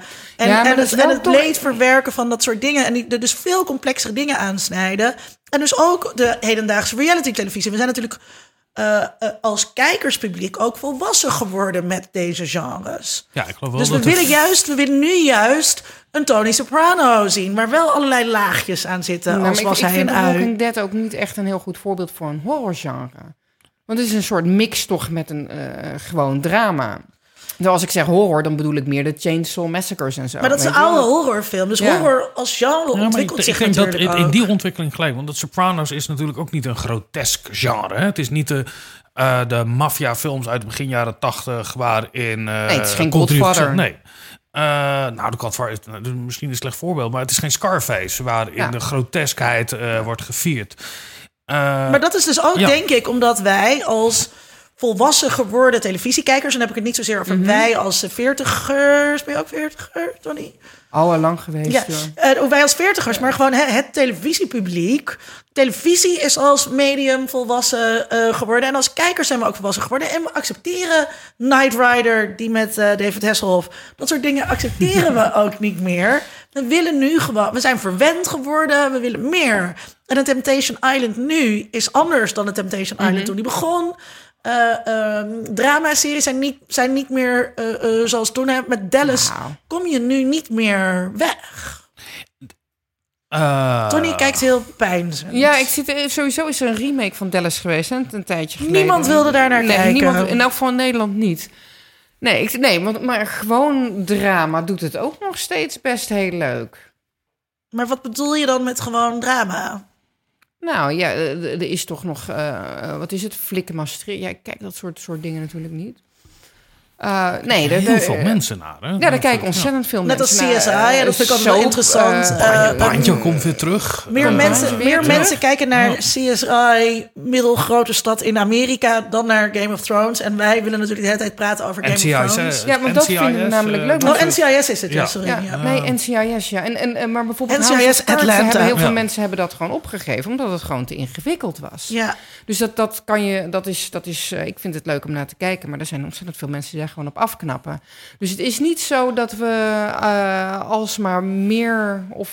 weet je, wat was er nou laatst? Sapte ik op Undress for Love, de nieuwste datingshow. Ja. Dan sta je in je blootje, eerst voor gedeelte. En op een gegeven moment sta je dus 3 mannetjes en 3 vrouwtjes tegenover elkaar in een blootje. Maar ze vieren wel heel erg diversiteit, valt me op. Maar wat is dan het idee dat als je in je blootje bent, dan... Ja, en dan heeft het meer diepgang, want je kan elkaar vragen stellen. En dan kun je elkaar echt goed leren kennen. Dat doe ik ook altijd als ik in mijn blootje ben met een date. Ja, ze zijn dus niet... Ze staan tegenover elkaar in een studio waar dus ook het publiek bij zit. En, die aflevering... Het is een soort jaren 80 Fred Oster Marmotte-show, maar dan met ik heb echt serieus voor het eerst in tijden weer echt hard gelachen op televisie. Ik vond het hilarisch. En dan, weet je, dan stelt ook gewoon zo'n jongen een vraag aan zo'n vrouw. Die kan je dus net niet goed zien. Hè? Ze staan zo ver van elkaar af dat ze elkaar niet heel goed kunnen zien. Wel de lichaamsvorm en zo. En dan, wat doet ze? En dan zegt die vrouw, ik ben huismoeder. Dan weet je dus over die vrouw dat ze eigenlijk dus gewoon een bijstandsmoeder moet zijn. Want ze is en single en ze staat daar in de blootje. En ze heeft geen werk. Ja. En kinderen, want ze is huismoeder. En daarna ontdek je dat voor dat programma dat die kandidaten betaald worden. En de meisjes krijgen €500 en de jongens €250 of zo. Mm-hmm. En vervolgens kiezen ze elkaar en dan zijn ze heel teleurgesteld aan het eind. Want dan zien ze elkaar met kleren aan en dan blijkt de hipster een soort... het is hartstikke belangrijk hoe iemand eruit ziet met kleren. Ja, natuurlijk, dat zegt zo ontzettend veel over Luister onze aflevering over klasse en consumptie met Bart van Herikhuizen. Je moet elkaar nooit naakt zien, dat is het doel. Of alleen maar in het donker, zeg. Ja, het licht uit, hè? Nee, maar dat ik wel... Nee, maar dat is op zich is dat ook heel grotesk, vind ik. Want het is ook een soort van we gaan naar groter en zeker met reality en dating shows. Maar ik denk dus ook... Sorry, dat ik je ook niet uitpraten. Maar dit is... ik kan me niet voorstellen dat het populair is, zo'n programma. Nou ja, het is dus een format wat in meer dan 1 land... Want ik vertelde het mijn studenten... En ik heb een internationale groep... En daar waren verschillende studenten die zeiden van... joh, dat hebben wij thuis ook. Ja, maar dat kan ik ook wel weer voorstellen. Dat er inderdaad ook culturele... Daar werd natuurlijk nog helemaal niet over gehad. Dat er culturele verschillen zijn in welke morele vertogen het lekker doen. Ik kan me voorstellen dat in Hongarije... maar even het is gewoon een heel rechtsstatalitair land. Het eigenlijk over klassen gaat. Nee, het is volgens mij een Amerikaans... Dat Undress for Love is volgens mij Amerikaans... Wat mij heel erg verbaasde, want die hebben nogal moeite met blootjes. Maar juist daardoor dan lijkt het schokkend. Nee, want je ziet in Amerikaanse programma's, zoals inderdaad die NCIS en CSI's en Amerikaanse films, is dat de morele boodschap heel duidelijk en heel streng is. Denk aan Law and Order Special Victims Unit. Ja, bijvoorbeeld, ja. Of Horatio die dan zegt van, joh, dat krijg je er nou van. Maar dat vinden Nederlandse kijkers niet zo leuk. Ja. Dat negeren ze. Mag ik nog één? Je mag nog één ding zeggen, Vincent. Er is nog een hele andere categorie. Ding, en dat valt helemaal buiten broadcast televisie. Dat is namelijk, je hebt van die websites, en die waren er al heel vroeg, waar alles wat oprecht immoreel is gedeeld wordt, omdat het immoreel is. Dus moordvideo's, verkrachtingsvideo's. Ja, dumpert bedoel je? Nee, je hebt verschillende... waarin de enige gemeenschappelijke noemer is eigenlijk de shock. Hè? Dus mensen... die programma's heb je toch ook op televisie? Nee, maar je hebt website als LiveLeak. America's Funniest Videos gaat toch daar precies over? Nee, maar als je een website als LiveLeak gaat het ook over verkeersslachtoffers die in een 30 meter uitgesmeerd over het asfalt terug te vinden zijn. Daar zit een... De legitimatie die daarachter schuil gaat... bijvoorbeeld fitna werd daarop geplaatst... op LiveLeak, omdat niemand dat wilde plaatsen. Ja. Dat het een soort viering is van het vrije woord. Ja. Heb jij het... Ik weet dat je er geen onderzoek naar hebt gedaan... maar ik vraag mij wel eens af... ook met die IS-video's en wat dan ook... Mm-hmm. Kan het zo zijn dat je in een soort morele shock terechtkomt? Kan het je moreel ook daadwerkelijk raken? Ik weet dat ik het zeg. Maar met raken bedoel je corrumperen? Nou, traumatiseren misschien wel. Over tot zoveel immoraliteit. Je hebt een tal van voorbeelden. Ja. Zo'n Russische seriemoordenaar die jongens eerst het hoofd eraf hakte... en daarna verkrachtte. Het is een beetje lekker houden voor ons luisteraars. Ja, de fritselverhalen. Ja, dat soort totale excessen waar beeldmateriaal van is... waarvan ze bij het NOS-journaal zeggen... nou, dat gaan we niet uitzenden natuurlijk. De onthoofdingsvideo's van de IS. Ja. Hoe kijk jij daarna vanuit jouw perspectief... als moraliteit en media?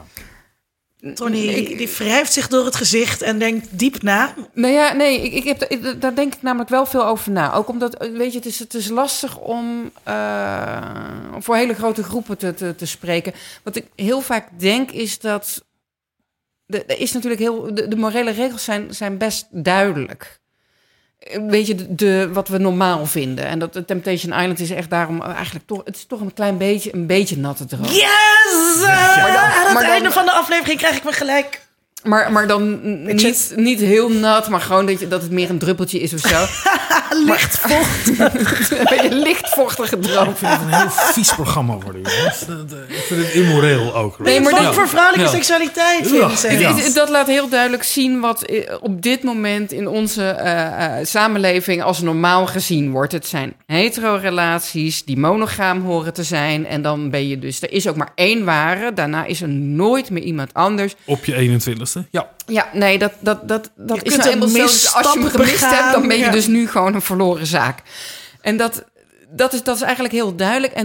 Maar dat is ook heel streng. En ik denk dat eigenlijk de meeste mensen daar gewoon niet in passen. Want we weten allemaal dat relaties heel vaak niet monogaam zijn. Dat heel veel mensen eigenlijk niet zo hetero zijn als ze eigenlijk zouden moeten zijn. En dat inderdaad die ene ware gewoon redelijk gemakkelijk ingewisseld kan worden... 2 jaar later voor de volgende ware. Dus, en dat weten we eigenlijk stiekem allemaal wel. En dit soort, het geweld wat op dit soort websites eigenlijk ten toon wordt gespreid, is ook geweld is denk ik een van de grootste taboes in de samenleving. Het mag niet. Mensen vinden het rottig. Maar willen het toch. Maar de discoursen over geweld die ik uit die interviews krijg, die zijn interessant. Iedereen zegt, ja, ik ben natuurlijk tegen geweld, maar... En dan? Wat zeggen ze dan? Nou, dan komen er 1001 redenen waarom je ongelooflijk gewelddadig mag zijn. Bijvoorbeeld? Nou ja, de wereld redden is er één van. Maar als iemand anders jou iets aandoet, zelfverdediging... Dierenbuilen, pedofielen waarschijnlijk. Ja, daar zijn een hele... Als je zus iets aan is gedaan. Je mag over heel veel... Je kan ontzettend veel uitzonderingen bedenken over wanneer je... Als vader Simons iets heeft gezegd. Ja, als die iets zegt, dan is het hek van de dam natuurlijk. Maar... Maar dat is laat zien hoe dun het laagje beschaving is.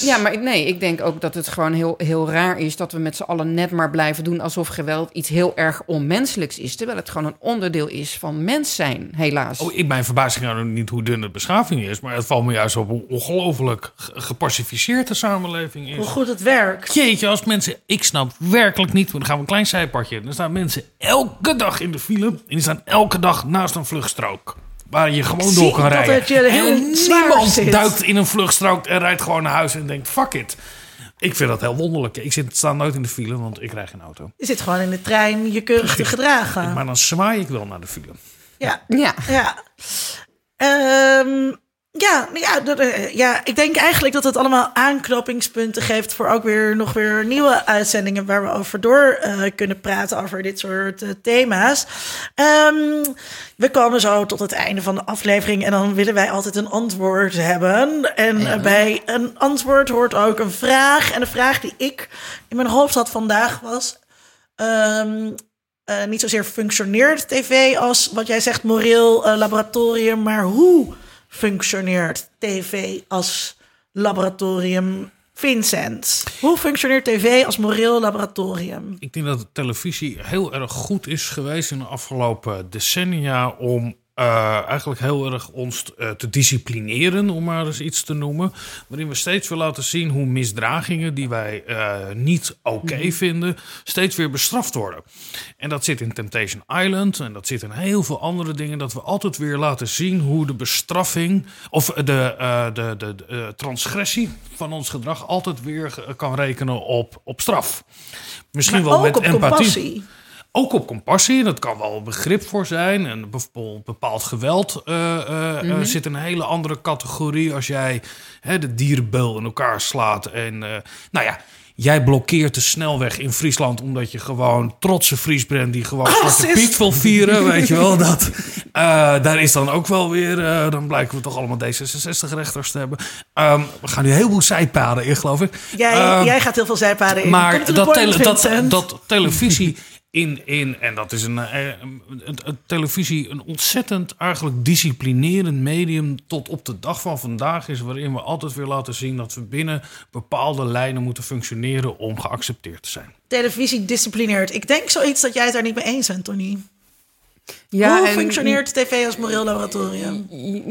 Voor een gedeelte is het denk ik wel waar, in de zin dat het heel duidelijk laat zien hoe het allemaal hoort. Maar ik denk dat het wel meer oproept tot reflectie dan... Want het disciplinering veronderstelt ook dat mensen dat dan dus doen.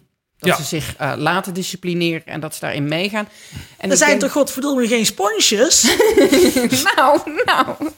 Nee, ik denk wel dat ik zeg het met name in tegenstelling tot heel veel onheilstijdingen, dat we door televisie allemaal onthechte, verwilderde wezens raken. Oh ja, maar dat is ook gewoon... Nee, het is enorm bevestigend. Ik heb in mijn inhoudsanalyse, de hele grote inhoudsanalyse was 168 uur primetime televisie van alle genres. En daar zat serieus geen één slechte boodschap bij. Ik denk wel, als ik dat onderzoek nu zou herhalen, dat het anders is. Want...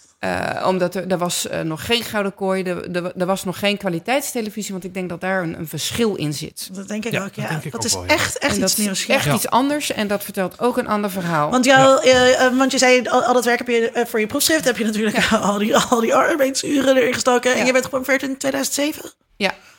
Ja, en de meest recente inhoudsanalyses inderdaad van Utopia en Boer zoekt vrouw.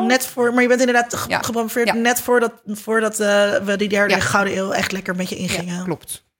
Dus daar zit wel echt... Ik denk dat dat echt heel anders uitziet. Want ik weet nog dat ik House of Cards zat te kijken.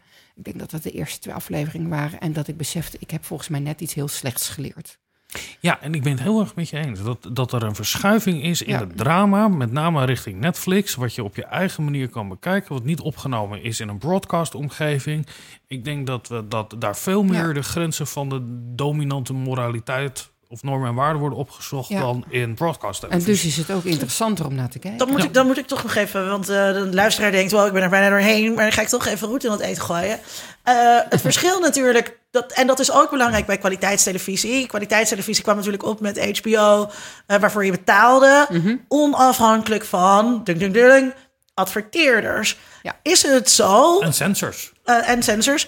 is het zo dat dan complexere morele boodschappen... die zijn lastig voor adverteerders. Ja. Als jij Prodent tandpasta wil verkopen... dan wil je geen ambiguë morele boodschap. Nee. Dan wil je gewoon All American, The Girl Next Door... Big Wide Ass Smile. Ja. Is dat een factor van belang? Ja, natuurlijk. Maar het is niet alleen die adverteerder die eruit geknipt wordt. Het is sowieso op het moment dat je niet hoeft te broadcasten... en kunt gaan streamen, wordt jouw hele productieverhaal heel anders. Want je sowieso ben je niet afhankelijk van die adverteerders... maar je bent ook niet meer afhankelijk van zenders die iets willen kopen of niet kopen... die een publiek moeten binden. Je doet het gewoon heel anders. En dus mag je ook een ander verhaal maken en kun je dingen doen... die je op broadcast-televisie niet kunt doen. Ja, en RTL en de SBS-groep of Talpa, hoe ze ook en grote delen van de NPO... die richt zich natuurlijk op de grote gemiddelde, het grote gemiddelde wat we hebben. Ja. Hè? De middle of the road, waarin iedereen met het gezin of met andere mensen kunnen kijken... zonder dat er gevaar dreigt in dat gesprek. Ja. Dus dat betekent geen seksuele aberraties, niet al te heftige scènes... een closure die moreel maar wel afhankelijk wel is. Van de tijdsgeest. Want als je bijvoorbeeld naar RTL kijkt... We hadden het net over de jaren 90, waarin je zei... Ja. Al die commerciële omroepen zijn groot geworden met seksuele aberraties. Als je kijkt naar de programmering in de jaren 90 van RTL als familiezender... dan was er gewoon om 22:30 s'avonds een beetje van die softporno van papa. Want die hoorde ook bij de familie. Met David Duchovny. Papa kijkt geen porno meer. Want dat is er niet meer op de familiezender. Misschien kunnen we hier... ik dacht eerder, misschien kunnen we hier onder de jeugd van tegenwoordig monteren... Nee, het is niet... Is niet die jeugd, watch the television. Ja, dat is... Jij komt uit de jaren 80, maar je hebt al... ik weet niet of het de jeugd is, maar... Papa wil niet meer met je moeder vrijen. Papa wil liever in een tiener glijden. Jongens? Jonge mensen? Nee? Nee, dat volgens mij is het lullen. Dat zoek ik wel op. Dit is ook een hele slechte morele boodschap... die ik hier zou uitgooien. Hoe is televisie een moreel laboratorium... Ineens. Ja, Linda, wat vind jij ervan? En ik wil nog even van Tony horen. Hoe werkt dat nou? Nou, je kunt in televisieverhalen kun je experimenteren met allerlei verschillende morele keuzes, zonder dat je in het dagelijks leven de consequenties hoeft te aanvaarden. Kijk, dat was de zin waar ik op zat te wachten. Dit was aflevering 83 van Onder Mediadoktoren. Wilt u graag uw waardering laten blijken? Of voelt u bijzonder veel empathie met mij of met Vincent? Laat het dan weten in een recensie op iTunes. De redactie van deze aflevering bestond uit... Soner Arslan, onze nieuwe Marijn Joop, Frederik Tijlers... en natuurlijk Vincent Kroonen. Tom Aalmoes, die eigenlijk al weg is, heeft ook nog weer een beetje meegeholpen. En ikzelf was er ook... Linda Duits. Tony Krijnen, heel erg leuk dat je er was. Dankjewel. Ja, graag gedaan, leuk. Over 2 weken is er weer een nieuwe aflevering. We gaan gewoon weer in ons ritme, hè? We gaan helemaal in het ritme. Oké, we doen gewoon net alsof ik helemaal geen hersenschuddingen en gebroken pols heb. We gaan met een nieuwe aflevering komen over 2 weken. En dan gaan we het hebben over gekte en de media. Nu al zin in. Tot dan.